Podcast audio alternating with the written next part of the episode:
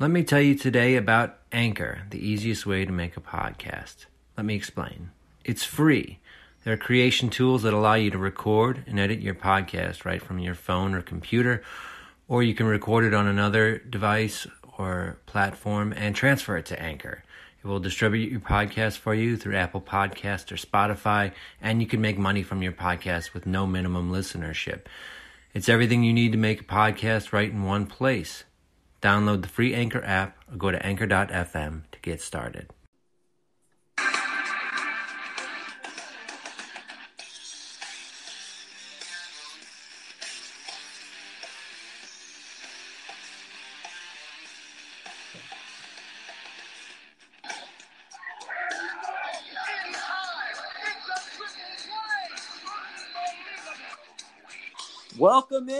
To the Triple Play Fantasy Baseball Show, hosted by me, David Mendelson, here with our normal friends, Art Tornabeni. Hag Samea to uh, all members of the tribe. Happy Passover. Uh, we celebrated here in the house. I am here to report that potato kugel is delicious. I can vouch. Kugel is uh, a, a once in a. Uh, it's it's on. It's exceptional. If you have not had Kugel, I don't know what you're doing with your life. Uh, give it a try. Um, and Eric Mendelson, what's going on? Same old thing, just a different day. Actually, feels like Uh, the same day. Nothing new in your nothing new in your quarantine life. Nah. Same. Unfortunately. um, we've got a big show today, um, so we're gonna hop right into our news and notes.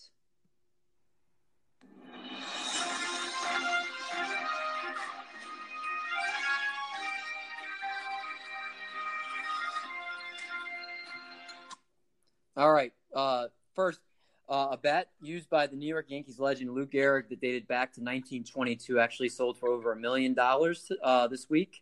Uh, bought by Chris Ivory, director of sports auctions at Heritage. Um, or I, I'm sorry, uh, private buyer, but the director of Sports Heritage, Chris Ivory, was the one uh, gave him the item. Uh, I think.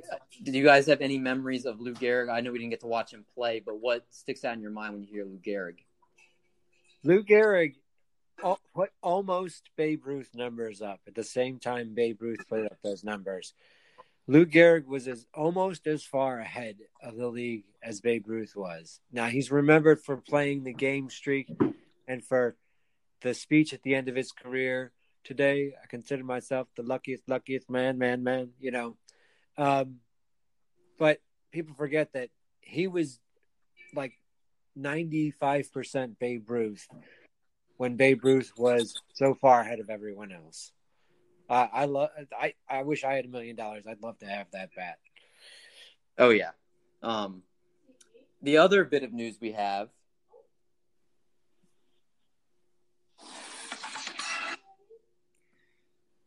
A plan dictated that 30 teams playing games with no fans at stadiums at the Phoenix uh, area, including Diamondbacks Chase Field, 10 spring training facilities, and perhaps other nearby fields, has emerged as an option likeliest to work that has been embraced by both the MLB and the MLB Players Association. We talked about this a little bit on the previous show, um, but it seems to, in the last couple days, have a possibility of gaining more traction, according to ESP, ESPN's Jeff Passan. Um, the question I want to have from this, because I know we, we dove into this a little bit on our last show, um, there has been the floated topic of having seven inning games. My question for you guys, uh, and Eric, I'll start with you if it meant having more games, would you want to have seven inning games, or would you rather have less and have nine inning games? I'd rather have nine inning games, but I feel like with the schedule being condensed, seven innings is what's going to be best for everyone. At this point, on I would take baseball back in any capacity. I miss it. I miss fantasy. Um, there's definitely a void with it not being here. Reading Art, what about you? I, I just I don't like the the seven inning game idea to try and cram in more games. I think that whole idea is about getting as many games in to convince networks to give the full amount of network TV money. Um, I don't think it's a good idea for baseball. I agree. I, I'm. I can't say I would. I mean, it's such a different game. Starter goes six innings, and then you only have one reliever come in instead of having you know three or four. People will throw it's a whole complete different games game. like it's 1920 again. That's very true. Very true. Um, so this week we have Justin Mason coming on. Uh, Justin Mason is a fantasy analyst, and he actually runs uh, the Great Fantasy Baseball Invitational, which he'll, he explains in um, an interview that we have with him coming up for you guys. He also won the Fantasy Baseball Podcast of the Year for Sleeper in the Bus in 2018, the uh, FSWA award. Uh, so we had a great conversation with him. Um, he went into our main topic. We kind of talked with him about our best and worst picks uh, in rounds 11 through 15 based off Fantasy Pros ADP for 12 team point leagues, um, 12 team points leagues. These are picks 121 through 180. Um, so we hope you enjoy um, our time with Justin Mason. We really thrilled having him on. Um, so enjoy it, guys. Uh, you uh, two want to say anything to the listeners before we get out of here? Uh, guess what initials Justin Mason shares with Who? Jeff McNeil. Uh, we- Ah, We- thanks for giving. We almost won a show without talking about Jeff McNeil. weekly shout out to Jeff McNeil. Jeff, I know that you're seeing our tweets. We're going to keep giving them to you. Uh, you know, one of these days, hopefully you respond. We love you, Jeff. All right, we welcome in Justin Mason. You might know Justin. He's a fantasy analyst. Uh, he's the owner of Friends with Fantasy Benefits. He just he writes for Fangraphs, uh, and also they he won uh, the FSWA Fantasy Baseball Podcast of the Year for Sleeper and the Bus in 2018. He also runs the Great Fantasy Baseball Invitational. Justin, how you doing, man? I'm doing well. Getting to talk to you guys, even though we're quarantined. That's that's kind of nice. Yeah. Isn't technology awesome? I love it. um, so the first thing before we hop into our content, would you be able to tell us a little bit about the uh, the Great Fantasy Baseball Invitational? Yeah, so the Great Fantasy Baseball Invitational is the largest fantasy baseball industry league uh, around uh, that is exclusively for for the industry. Uh, it started off a few years back uh, when I was first getting into the industry. I was trying to figure out ways of getting noticed, uh, and I came up with the idea. Not thinking I'd ever get into something like LABR and Tout Wars, uh, which I've been lucky enough to to be invited into. Um, and so the idea was, hey, I'm never going to get a shot to play against some of these big guys in the industry uh, unless I come up with some sort of reason for them to play me. Uh, and so I came up with TGFBI. So it's a collection of 15 team leagues. Uh, and we have uh, 395 participants this year. Uh, and it uh, it's set up like NFBC is. So, and it's on the NFBC platform this year and last year. So that way you're playing against the members of your league, but you're also playing for an overall component uh, as well. And uh, it's been very, very just well received by the industry. Uh, I, I get a lot of credit and I'm more than happy to take the credit, but ultimately it comes down to the fact that the industry as a whole has really uh, embraced it. Justin, that's awesome. I think that's to be able to put something together like that and, and be excelling at the way you are. Um, it, that is just it's awesome. I think um, you know we all are big fans of you, and then uh, to be able to put something together like that for the entire industry is just is just awesome. I think. Yeah. I, I really like that idea. It's kind of cool because, you know, with the league, you're seeing, you know, 11, 13 other people with this. It's it's on a broader scale with people that really like it. It's it's awesome. Yeah, it's it's really cool because it, it really gets to shine a light on maybe some people that uh, normally you would never hear of, uh, and uh, you know, and uh, you, I mean, the, let's for instance, the guy who has, I believe, done the best over the course of the last uh, or the first two seasons of it is Kenyatta Storin. Now, a lot of people aren't going to know who Kenyatta Storin is, uh, but he uh, not only uh, has been, I believe, in the top 10 of the overall both the first two years uh, in TGFBI, but he also was in like the top 10 of uh, the Scott Fish Bowl. I mean, that's an impressive Wow. like list of accomplishments Yeah. uh, for fantasy baseball and fantasy football. Uh, and for those who don't know what Scott Fishbowl is, is I mean, it's it's the the fantasy football version of of TGFBI, but even larger. I mean, I think they had almost a thousand or over a thousand participants last year because they include people who aren't in the industry uh, as well. And um, you know, I mean, he's getting a lot of recognition, well deserved. Uh, and so it, it's cool to see guys who may not get the spotlight that you know they normally would that get that because or get it because they're participating in these leagues and and doing well. So it's uh you know I, I like the idea of giving everybody an opportunity to shine. Uh, and I think TGFBI is one of the ways to do that. So, do if, if people are interested in joining the uh, TGFBI, how do they they get involved? we can So ask TG for a friend. Yeah, so TGFBI is for the industry. Um, you have to be producing some sort of content uh, within the fantasy baseball industry. I'm very, very lax on what I count as you know producing content. Like you can't just have a Twitter account like that. Right. That's like one of the cutoffs. Like someone's like, "Oh, I got a Twitter account and I and I tweet out stuff about fantasy baseball." It's like, well, that's not producing content. You got to have a website or a podcast or I mean, shoot, I, I let the guy who runs RotoWire in because he's doing a lot for the fantasy industry. Yeah. You know, I, I, I got a guy who I don't think he's I don't think he joined this year, but he was doing like web web development for DraftKings, and he was able to prove that. And um, and I was like, you know what, you're part of the industry. Um, now, if you're not in the industry and you want to get in, you can get in via satellite leagues. Uh, and satellite leagues uh, are kind of you know your way to win your way in. So I, I run a bunch of satellite leagues every year. The only requirement there is you donate uh, any amount to uh, you know to uh, my or one of my PayPal accounts, and then I and then I donate that off to a charity of my choosing.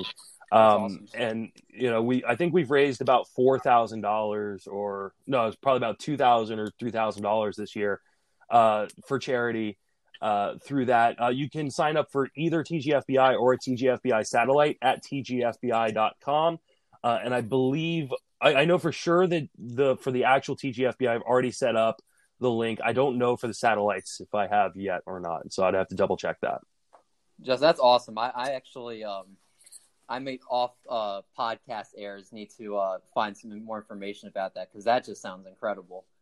Um, uh, but again, I think we're all uh, amazed at everything you put together for that. It, it just sounds incredible. Um, I'm I'm gonna love to hear some of your insight on this main piece we're gonna get into now.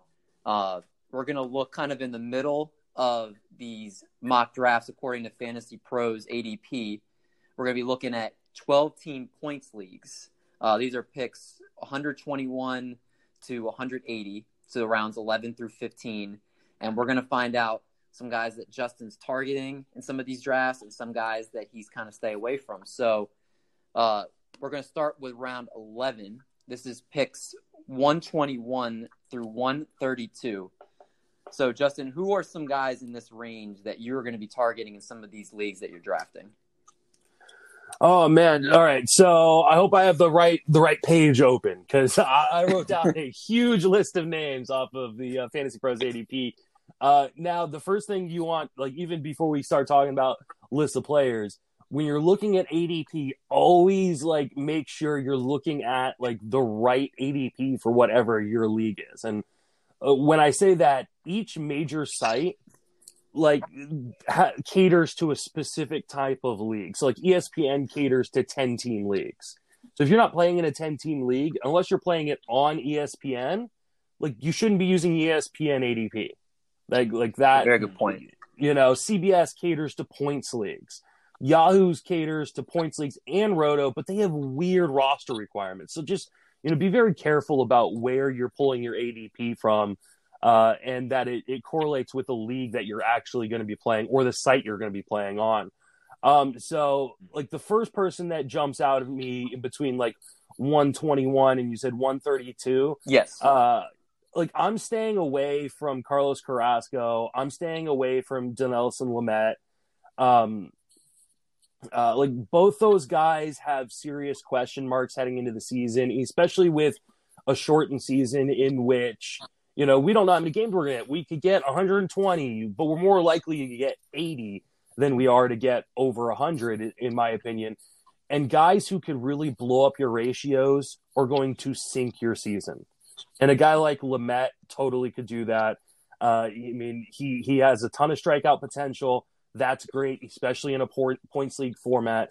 But I mean, he can also murder you uh, because he gives up too many home runs or too many walks, and uh, that's the kind of guy I'm staying away from. And then, as much as I'm rooting for Carlos Carrasco, and I hope I'm wrong because dude is a fun pitcher and seems like a really great guy, and he's come back from cancer. We have no idea what he's going to be like physically on the mound. I know we saw him come back at the end of last year, but uh, he was dealing with injury stuff when spring training was going around. We have no idea what kind of training and stuff uh, he's going to be go- doing in the meantime. If he can do any training, there's just so many question marks. I'm just staying the hell away from Carlos Carrasco. I think that's a good point that you brought with Carrasco. I feel like he was the type of pitcher even before the whole cancer thing last year, where you know he would go seven innings, give up three runs, get ten strikeouts, but then his next start, you know, might go two and a third and give up seven earned runs and just completely kill, um, you know, the start for you that day. Just just destroy your any chance of you winning your matchup. Just the the negative he would give you. Um, I know Eric. I know you're a big Carlos Carrasco guy, or you have been in the past. Is are do you are you on the same page with Justin as well with Carrasco? Um, I I like him a little more because he has relief pitcher eligibility. So I think if Cleveland maybe used him as as someone that pitched, you know, four or five innings, that he'd be effective, like a Ryan Yarbrough. Yeah, yeah. Um, I I think his days of ace potential are over, but he could give you, you know, solid relief role if that's what the Indians put him at. Justin, is there anybody in this round that you really like that you're going to try to target? Oh, there's a number of guys. I really like Lance Lynn. Uh, people act like the the changes he made about 18 months ago uh, are some sort of aberration, and it, it's largely because he's an older pitcher and people don't want to buy into guys breaking out later. But he made some mechanical changes, and for the last 18 months, he's just been a stud guy. Uh, another guy I really like in this, well, there's a number of guys I really like in this in, in, this this round. Um, uh, Hyunjin Ryu, he's getting pushed and pushed and pushed down because he's going to the AL East, uh, because he's going to be on turf, uh, because the defense behind him isn't great. Those are all reasons to push him down. But I think the hate has gone a little bit too far to steal an old Matthew Berry term. um, and uh, if we are playing games in like neutral locations, he's not going to be playing in turf. He's not going to be playing in Rogers Stadium. Uh, like those things will have a positive impact on him, and I don't think he's been getting credit for it. So, and I mean, he's always been a very good pitcher when he's on the mound. In a shortened season, there's less time for him to get hurt. So. I think, yeah. I mean, looking at his numbers, I mean, his ERA was exceptional last year. And um, he, I mean, Toronto. I, I know people are going to be skeptical. I mean, he's going from the Dodgers offense to the Toronto offense, but Toronto has got a sneaky good offense. I think that might give him some good run support. And, and Justin, it was a really good point. Uh, if they're not necessarily going to be, you know, he's not pitching in Yankee Stadium and he's not pitching in, in Fenway. That's probably only going to help his chances to keep his ERA down. Um, looking at round 12, we're looking at picks 133 through 144. Uh, Justin, who catches your eye in this round? Oh, uh, I mean Trey Mancini for the same reasons of Carlos Carrasco. We just don't know what his physical state is going to be, and I just, as much as I think he tends to be an underrated asset in fantasy, I'm just taking him off my board. I, I mean, he plays just in too bad on too bad of a team to really rack up runs and RBIs to the amount that other guys in this area will. Uh, we just have no idea what his health situation is going to look like and, and be like, uh, kind of going into the season whenever that does start. So he's he's a guy I'm just completely taking off my board. Uh, Raisel Iglesias, I I think there there's been some talk by people that um, closers will have be more stable this year because we'll have a shorter season and and and uh, managers won't be uh, guys won't be able to blow enough games quickly enough to lose their jobs. And I think that that is poor uh, thinking. I think we could actually see the opposite, where guys have a shorter leash uh, because with if you're only playing 80 or 100 games, if you fall out of contention very quickly, you have a lot less time to catch up. Um, and so a guy like Iglesias, who has been very shaky over the last few seasons, uh, playing on a team like the Reds, who obviously made trades and made moves to to bring guys in because they want to compete right now. Uh, I think he will be on a very very short leash, and there's a chance he could get pulled. Uh, Corey Seager, if if you've ever heard my work, uh, or heard heard my heard my work, uh, read my work, or, or heard me, uh, you know how much I, I, dislike him. He's coming at a big discount, just not big enough for me uh, and his injury history. Art, is there someone in this round that sticks out for you? The uh, for the same reasons Justin was talking about, I like Craig Kimbrel here just as like a safe closer going to be going to be their Cubs closer for the whole season because he's got the contract. Is that the that Cubs job. fan and you talking? It's the Cubs fan in me and the fantasy uh, fantasy fan in me because I think he's going to keep it. I think the biggest thing you run into with closers is are they going to be the closer for the entire season? Which is why like Brandon Workman and Nick Anderson aren't that appealing in this round, but Craig Kimbrel and I think to a slightly lesser extent Hector Neris are a little bit. Um, I I like the discount on Seager here. I think if you're like shortstops are going really high in the draft, if you're addressing other areas and you can get Seager here, it's it it's not a bad middle infielder or shortstop to get in like the 11th or 12th round for for teams that I'm trying to build if I'm going in a different direction early when everyone else is nabbing shortstop. Uh, Justin, who in this round is the guy that you really want to target? I, me personally, I'm I'm a big Nick Anderson fan. Would he be on that list, or is there someone else that sticks out more to you? Yeah, I'm, I think I'm with Art on Nick Anderson. Uh, I just don't know that he's necessarily the guy they go to. Tampa Bay loves to play service time games. Do they really want to start racking up his future arbitration numbers?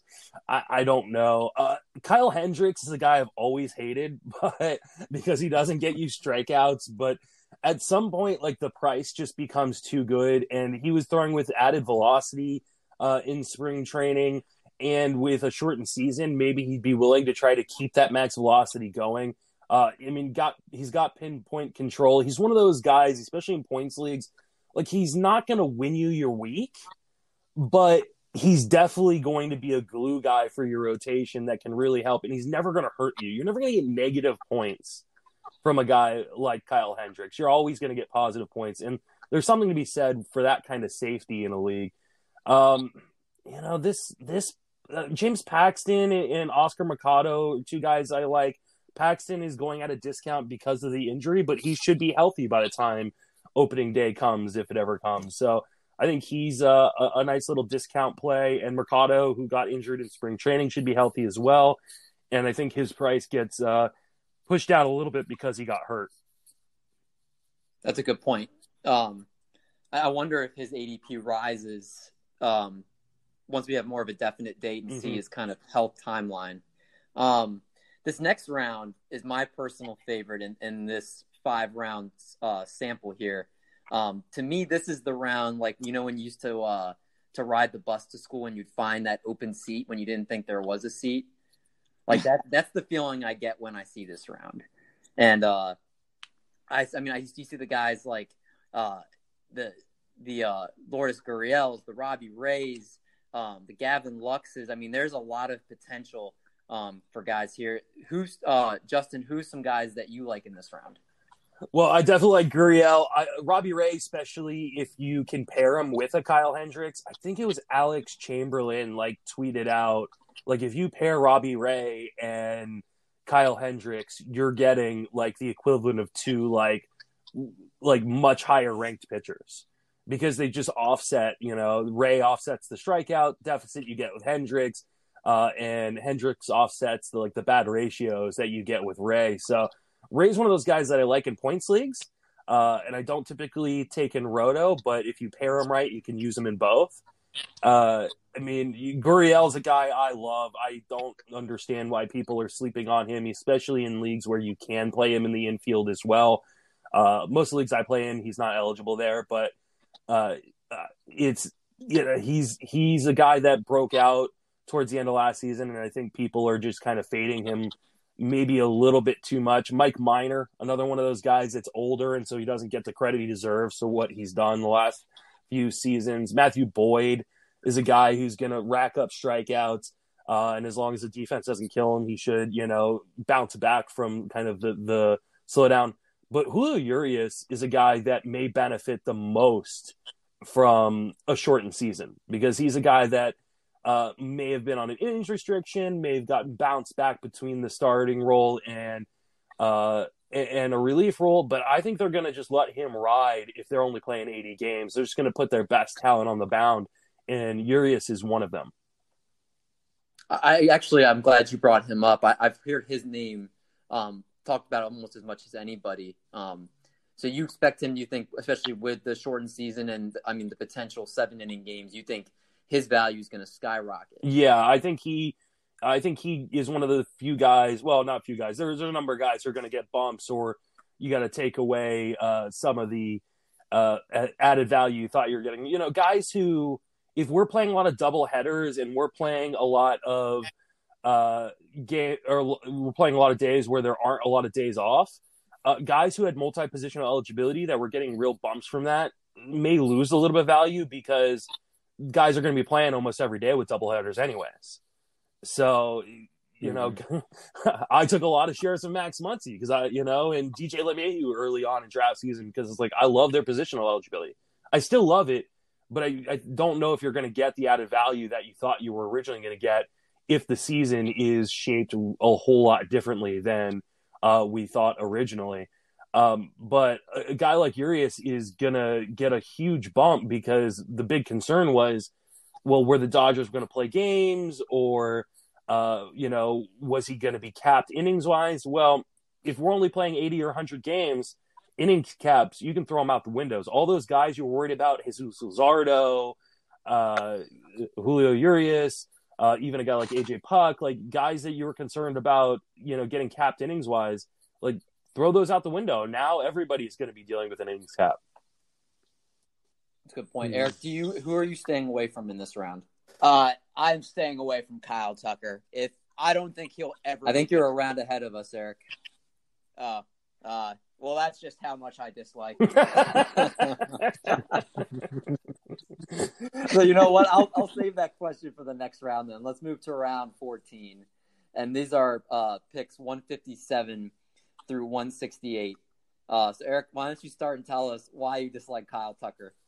I, nothing against him personally. He seems like a nice guy, but I feel like he's he's so hyped up, and he'll come up and he'll hit like 182 with one homer and seven RBIs in a month, and then he'll get demoted. And then it's like next year, no, he's going to be good this year. I mean, they're I drooling just, at that 30 30 potential. That's why.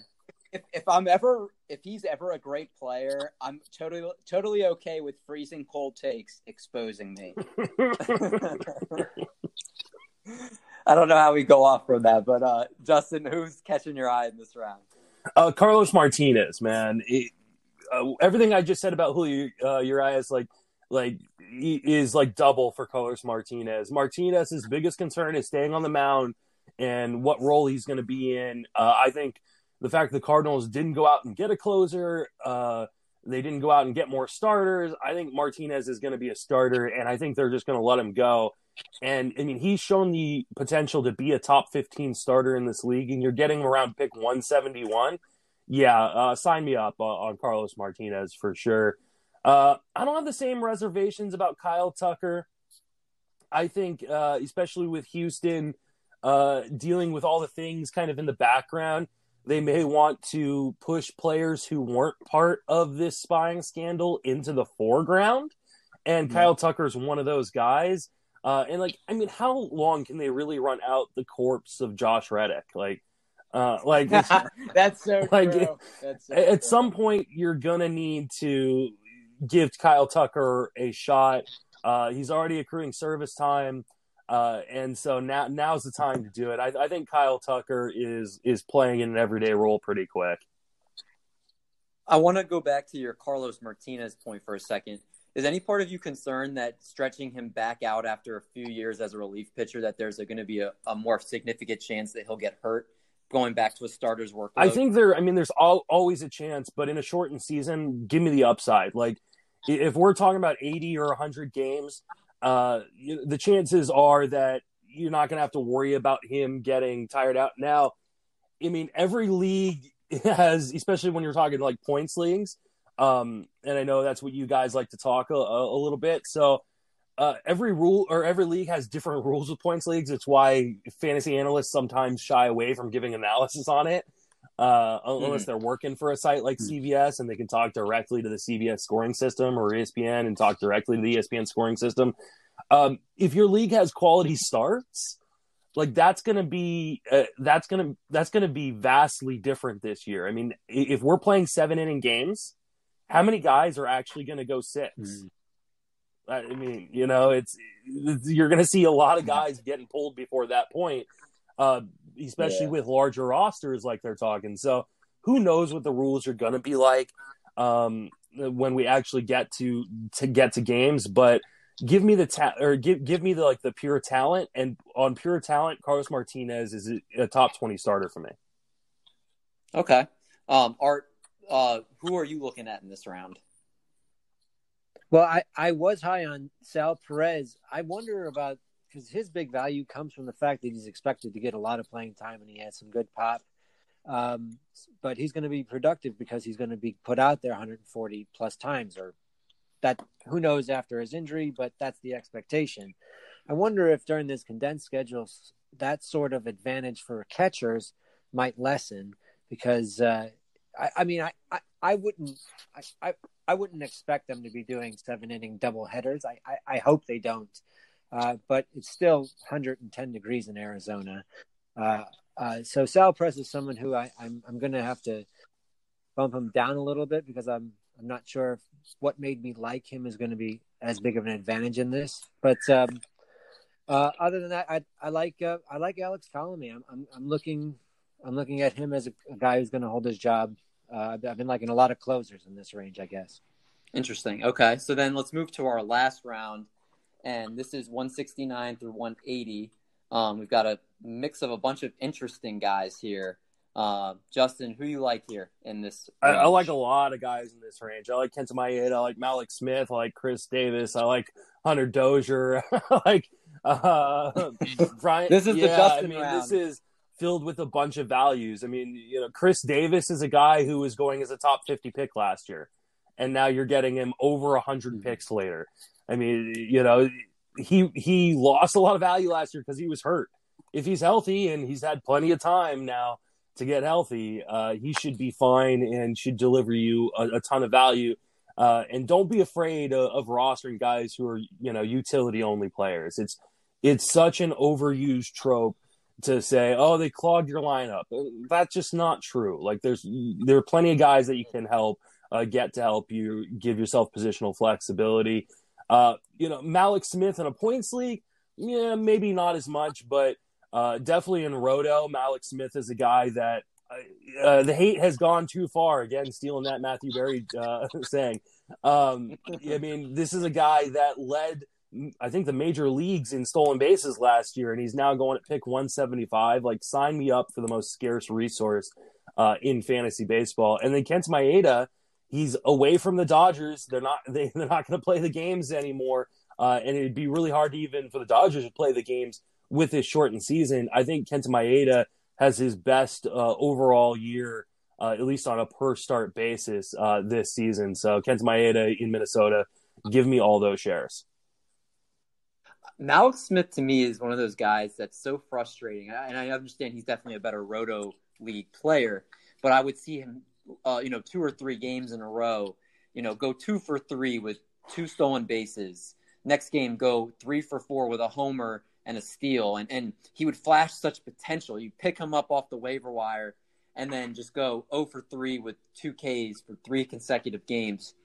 Um, are, are you staying completely away from him in points leagues, or uh, do you feel like at some point, either here or a little bit later, you still pick them up? I mean, it really depends on your scoring system, and this is this is when it's really important to have like a spreadsheet or draft software, or you know, and run your run your specific points uh, system through that software, that spreadsheet, and really figure out, okay, this, you know, Mallex Smith in one league may be a top 100 player, and in another league may not be a top 250 player.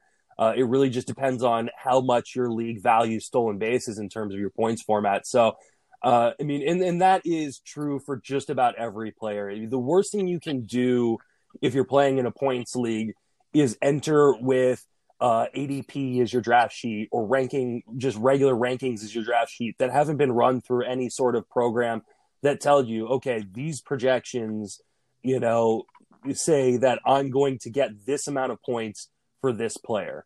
Um, and I see it all the time in home leagues. I even see it in some of the best industry leagues where guys or, and women just draft based on, you know, their roto ranks or based off uh, their own personal rankings or whatever, and they don't account for this the, the, the point system that's being played in that particular league, and it's a huge mistake. So, uh, you know, some leagues Mallex Smith is going to be a bargain, and in some leagues he's going to be over overpriced uh, when you're talking about points leagues because of that.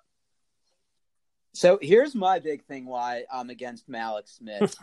he was he was demoted May 1st last year. I, I really like the people that you brought up Chris Davis, Hunter Dozier, especially because he plays first, third, and outfield. But I, I think the opportunity cost, I, I, agree in a roto league because he'll get you a lot of steals. But he had played basically a full season the season before. Um, I just think at round 15, I'd rather have someone like Chris Davis that's that has a much better ch- will will be in the majors the entire year, but has a really good chance to um, have a high ceiling. Yeah, I mean, I, I get what you're saying. I'll, I'll, push back a little bit. I mean, part of the reason he was demoted is because he was struggling coming off the elbow injury. Um, and then mm-hmm. you look at the rest of the season, and he put up. I mean, at least from a fantasy perspective, like he, like this is the difference between being a good fantasy player and being a good baseball player. Mallex Smith is not a very good baseball player. But when it comes to fantasy, like there is there is a ton of value in his stolen bases in fantasy. Um, I mean, just, same thing with like Billy Hamilton, though. Yeah. I mean, Billy Hamilton was a much better overall baseball player uh, than Mallex Smith because of his defense. Because uh, in spite of being fast, Mallex Smith is not a good defensive player. Um, but in terms of fantasy, like we care about pure numbers, production, and, and what we can expect. And uh, I I fully expect I mean, like who who is who who is the uh who are the uh the Mariners going to put in for Mallex Smith? Like there's like not much there for them. Are they going to put Dee Gordon back into center field because that worked out so well before? Um, like I don't think they're going to yeah. start service time clocks on guys like uh Kelenic and uh, Julio Rodriguez. Uh, so like I I think that this is a team that's rebuilding and if they're ever going to get trade value worked up for a guy like Mallex Smith, they've got to play him. Yeah. Absolutely. Do you uh, do, do, you like um, Hunter Dozier mm-hmm. to because he was a big prospect and last year seemed like the first time he really put it together. Do you like the projections have his batting average drop in 25 points? Do you think the projections have that right that he's going to go that he was uh, over overperforming um, last year? I don't know that. I I mean, I think the truth is probably somewhere in the middle. Uh, I mean, he definitely overperformed uh, a, a, tad bit, but I mean, you also have to remember projection systems largely run based on like how a player produced over the course of his career, and his, short career has you know weighs down those average numbers because he hit 229 in, in 2018 but he's also a guy that like he murders mm-hmm. the baseball. Like you go check out his baseball savant page, um, and like you know, typically he's like one of those guys that's like all red in the Statcast categories, um, and that kind of mm-hmm. stuff, you know, tends to lead to guys having good overall numbers. Uh, and I like the fact, you know, I mean, depending on what kind of league you're playing in, um, you know, there are very few players who are multi positional eligible for the infield and the outfield. There's a lot of guys who, you know, the LeMahieus, the Muncies, uh, that are uh, multi positional eligible uh, all around the infield. But to get that infield outfield, especially if you're playing like a best ball format or like, you know, points leagues like you guys like to play, um, like that's that does have a fair amount of value. I think he's a guy who's going to hit, you know, 25, you know, maybe, well, how many games are we playing? So uh, in a full season, would hit Yeah, like 25, you know, to 30 home runs with like a 260 kind of batting average. Um, you know, the shortened season, Mhm. uh, it's going to, I mean, man, throwing out stat lines in a shortened season is going to be such a crapshoot because guys get on heaters or guys get on cold streaks. They're not going to have the time to turn it around or to, uh, or to cool off uh, as uh, as quickly as we had in, in, in years past. So um, it's going to be really, really interesting to see how a shortened season really affects things. Um, Yeah, we're gonna I- have a lot of. I think so. I think like this is going to be year.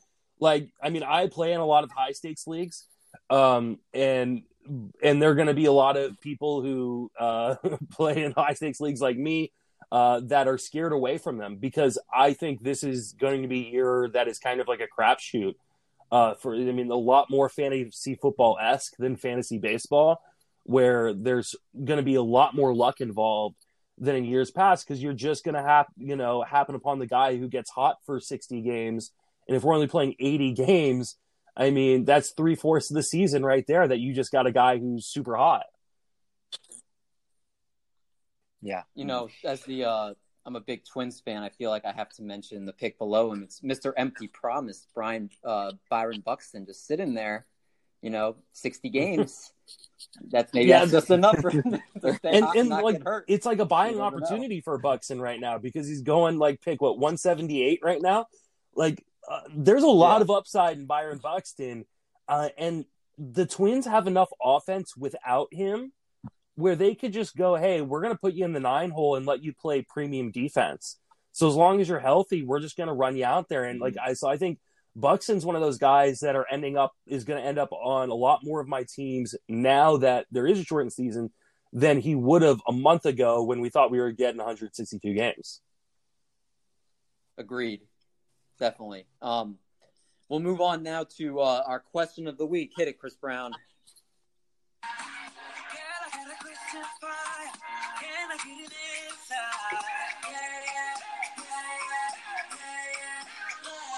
All right.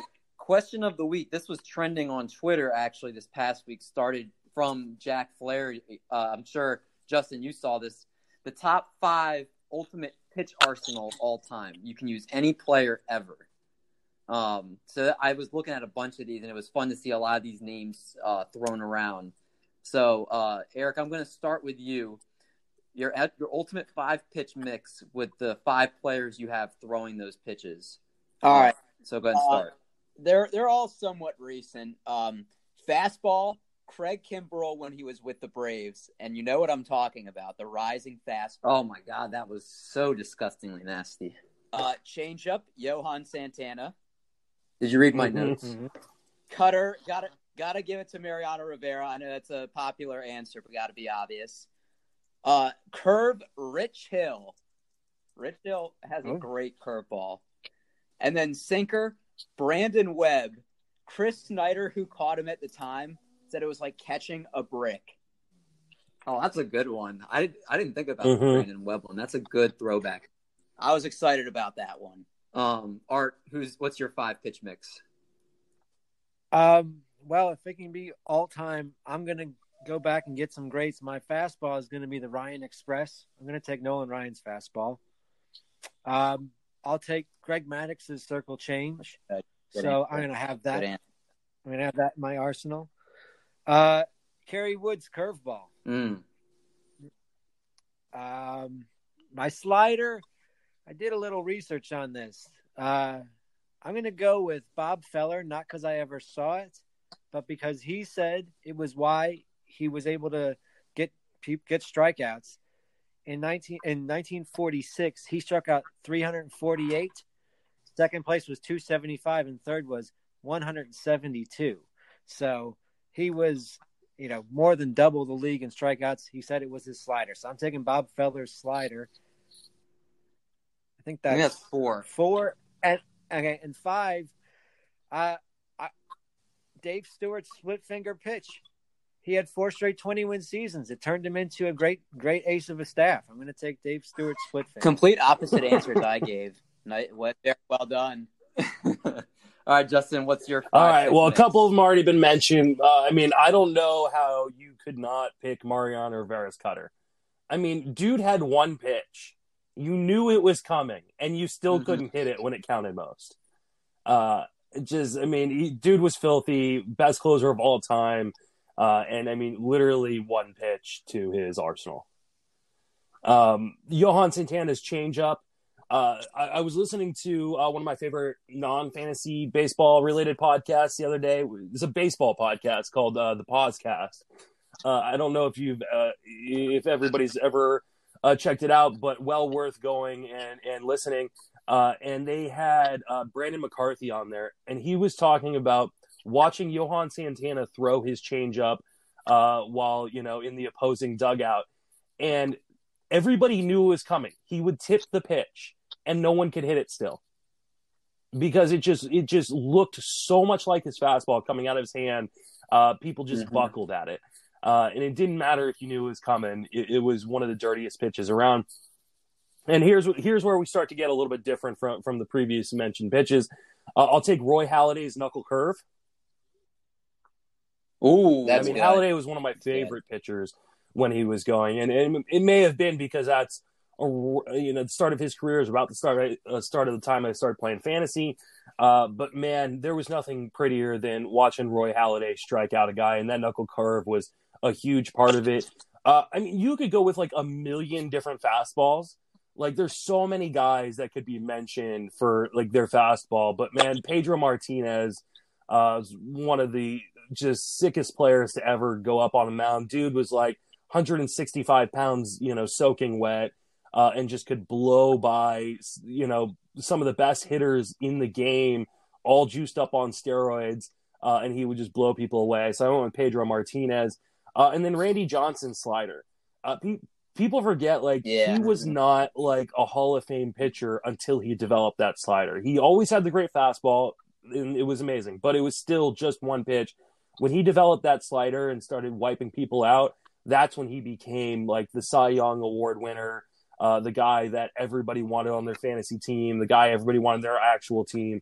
Uh, so Randy Johnson slider is my fifth pitch. That's a good mix. The one thing bad about going last is there's definitely a couple of my guys off that uh, I already had. I, I, of course, like you said, Justin, you have to have the Mariano Rivera cutter. Uh, had the Johan Santana changeup. Um, God, I mean that that pitch was so disgustingly nasty from him. Um, the couple ones I have that you guys didn't have, I have the Jose Mhm. Fernandez slider. The late great Jose Fernandez. I I think he was just his trajectory was just insane. If he had hadn't I, had, I just uh, want his smile. away. That's what I want. Like I, I like you. Yeah. I mean, Oh, like part, part of what made him such a you know likable player was just how much fun he had on that mound. Uh, and I wish every player in Major League Baseball just had his attitude. He just Mhm. his energy was so infectious. Um, I have the Clayton Kershaw curveball. Um, I think I mean Clayton Kershaw is going to be a Hall of Fame, right? That curveball is I think up there with some of the best that I've at least ever seen. David, it was Um, between me and Rich Hill for that curveball. I, I like that you went the Rich Hill so I could shine with the Clayton Kershaw one. Um, and then fastball. I mean, if I'm a hitter at the plate, the one guy's fastball I do not want to see is Aroldis Chapman. I mean, topping out at 106 miles an hour. Um, I, I mean, I was just actually when I was putting together this list, I was watching him, and you know his peak in Cincinnati and a little bit when he was first stint with New York. Uh, I, I mean, God, it's if you want to see what it looks like, uh, major leaguer versus a minor leaguer, that's almost what his at bats or players at bats were like against him. Just they were just hoping just to put a, you know, just their stick to it, just to make contact, and, and you know put it in play. They were just so scared to strike out. Um, he's just it, intimidating. Was you know his fastball was electric. And honorable mention to Joel Zumaya because was not a great pitcher, but you go and watch some tape from the 2006 ALDS against the Yankees, and he was locating his 103 mile an hour fastball. Pretty filthy. The OG flamethrower. Yeah, he was out of the league pretty quickly. um, but he was the first guy. Was- You know, Eric and I first started watching baseball in the early 2000s, like back in you know 2002, 2003, and uh, he was like the first guy I remember being able to get at that type of velocity. Um, so honorable mentions. This is why you don't play Guitar Hero, folks. uh, last thing we'll do is we're going to move on to our game of the week.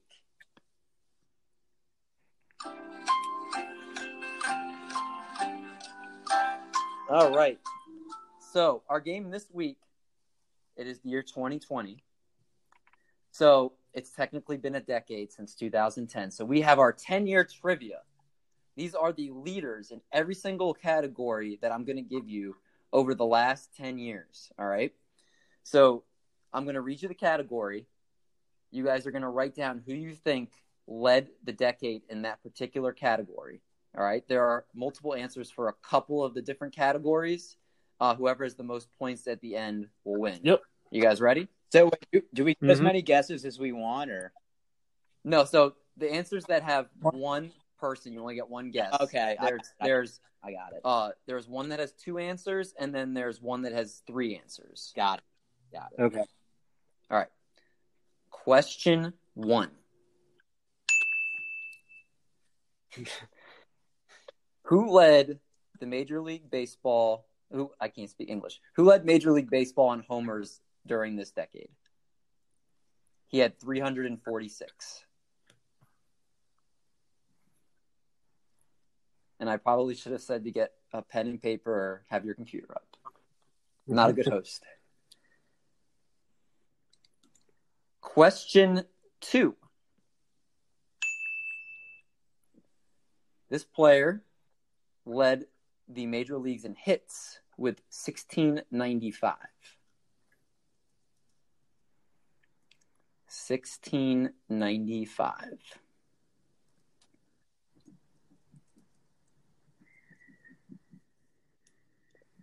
Question three. This player led the decade in wins with 161.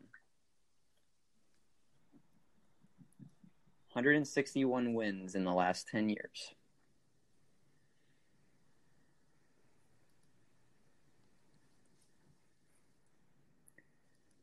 Question four. This player recorded 2,452 strikeouts during these 10 years.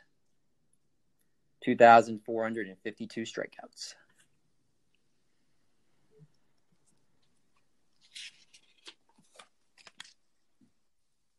Question five. This player won three, yes, three MVP awards during this decade.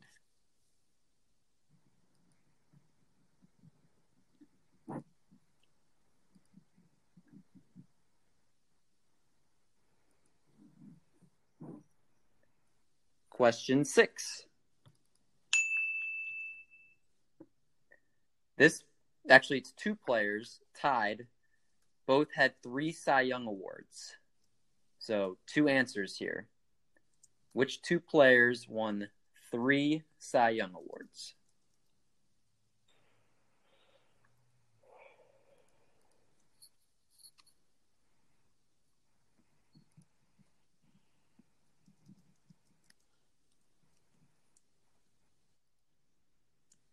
Question seven. These three players tied for the decade lead in All Star selections with eight. Three players had eight All Star selections in these 10 years. Who are they?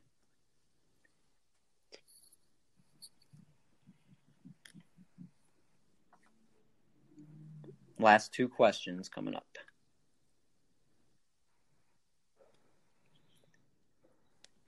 Question eight. This team won three World Series titles this decade. This team won three World Series titles. And our last one, really quick.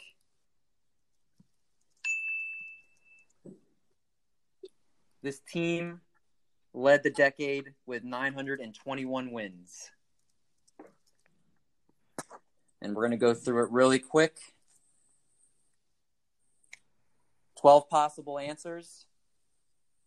Yep. Is everybody ready? Yeah. Mhm. Number one, this player had 346 home runs. That is Nelson Cruz. Boo. Yes, Oh, I knew that. Eric on the board. Make sure you track your score. We're going to count at the end. Question number two. This player had 1,695 hits. That is Robinson oh. Cano. oh, hmm. Question number three. This player had 161 wins. That is Max Yup. Scherzer. yes. 161 wins. All right. Question four. This player had 2,452 strikeouts. That is also Max Oh. Scherzer. Oh, Yes. A couple of different answers for that one, possibly. Question number five. This player had three MVP awards. That is Yeah. one Mike Trout. hmm Question number six. These two players both won three Cy Young awards. That is Clayton Kershaw and Max Scherzer. Oh. Yeah, dude, you really love Max Scherzer. He's just a statistical savant. yeah. Question number seven. decade. These players had eight All Star selections. We have Mike Trout, we have Clayton Kershaw, and we have Oh. Yadier Molina. I got two or three. I didn't get any. How'd you not guess Mike Trout, Eric? I, I, I don't know. I thought that maybe he, he had seven or something, and you were trying to trick us. I had Cabrera, Cano, and Pujols. People that had, I know had played. Question number eight: World Series titles with three. That is the San Of Francisco course. Even Giants. your championships, baby. Yes. And Mhm. last question nine: 921 wins. That is the Oh, New York I had the Red Sox. Oh, Dodgers. I had Red Uh, Sox. so count your yeah. totals up. Eric, what'd you finish with? Six. Art, Six. Justin. Five. Ah, we have a tie with Justin and Eric. They're both our winners today. Nice job. ah, we're handshaking over the phone. Uh, well, Justin, we really appreciate having you on. Thank you so much for your time. We really appreciate it. Um, you can follow Justin at at Justin Mason FWFB on Twitter. Make sure to check out the uh, Great Fantasy Baseball Invitational and all his co- great content he puts out there. Uh, Justin, Thanks for thank having you me, guys. So much. Thanks, Justin. Thank you.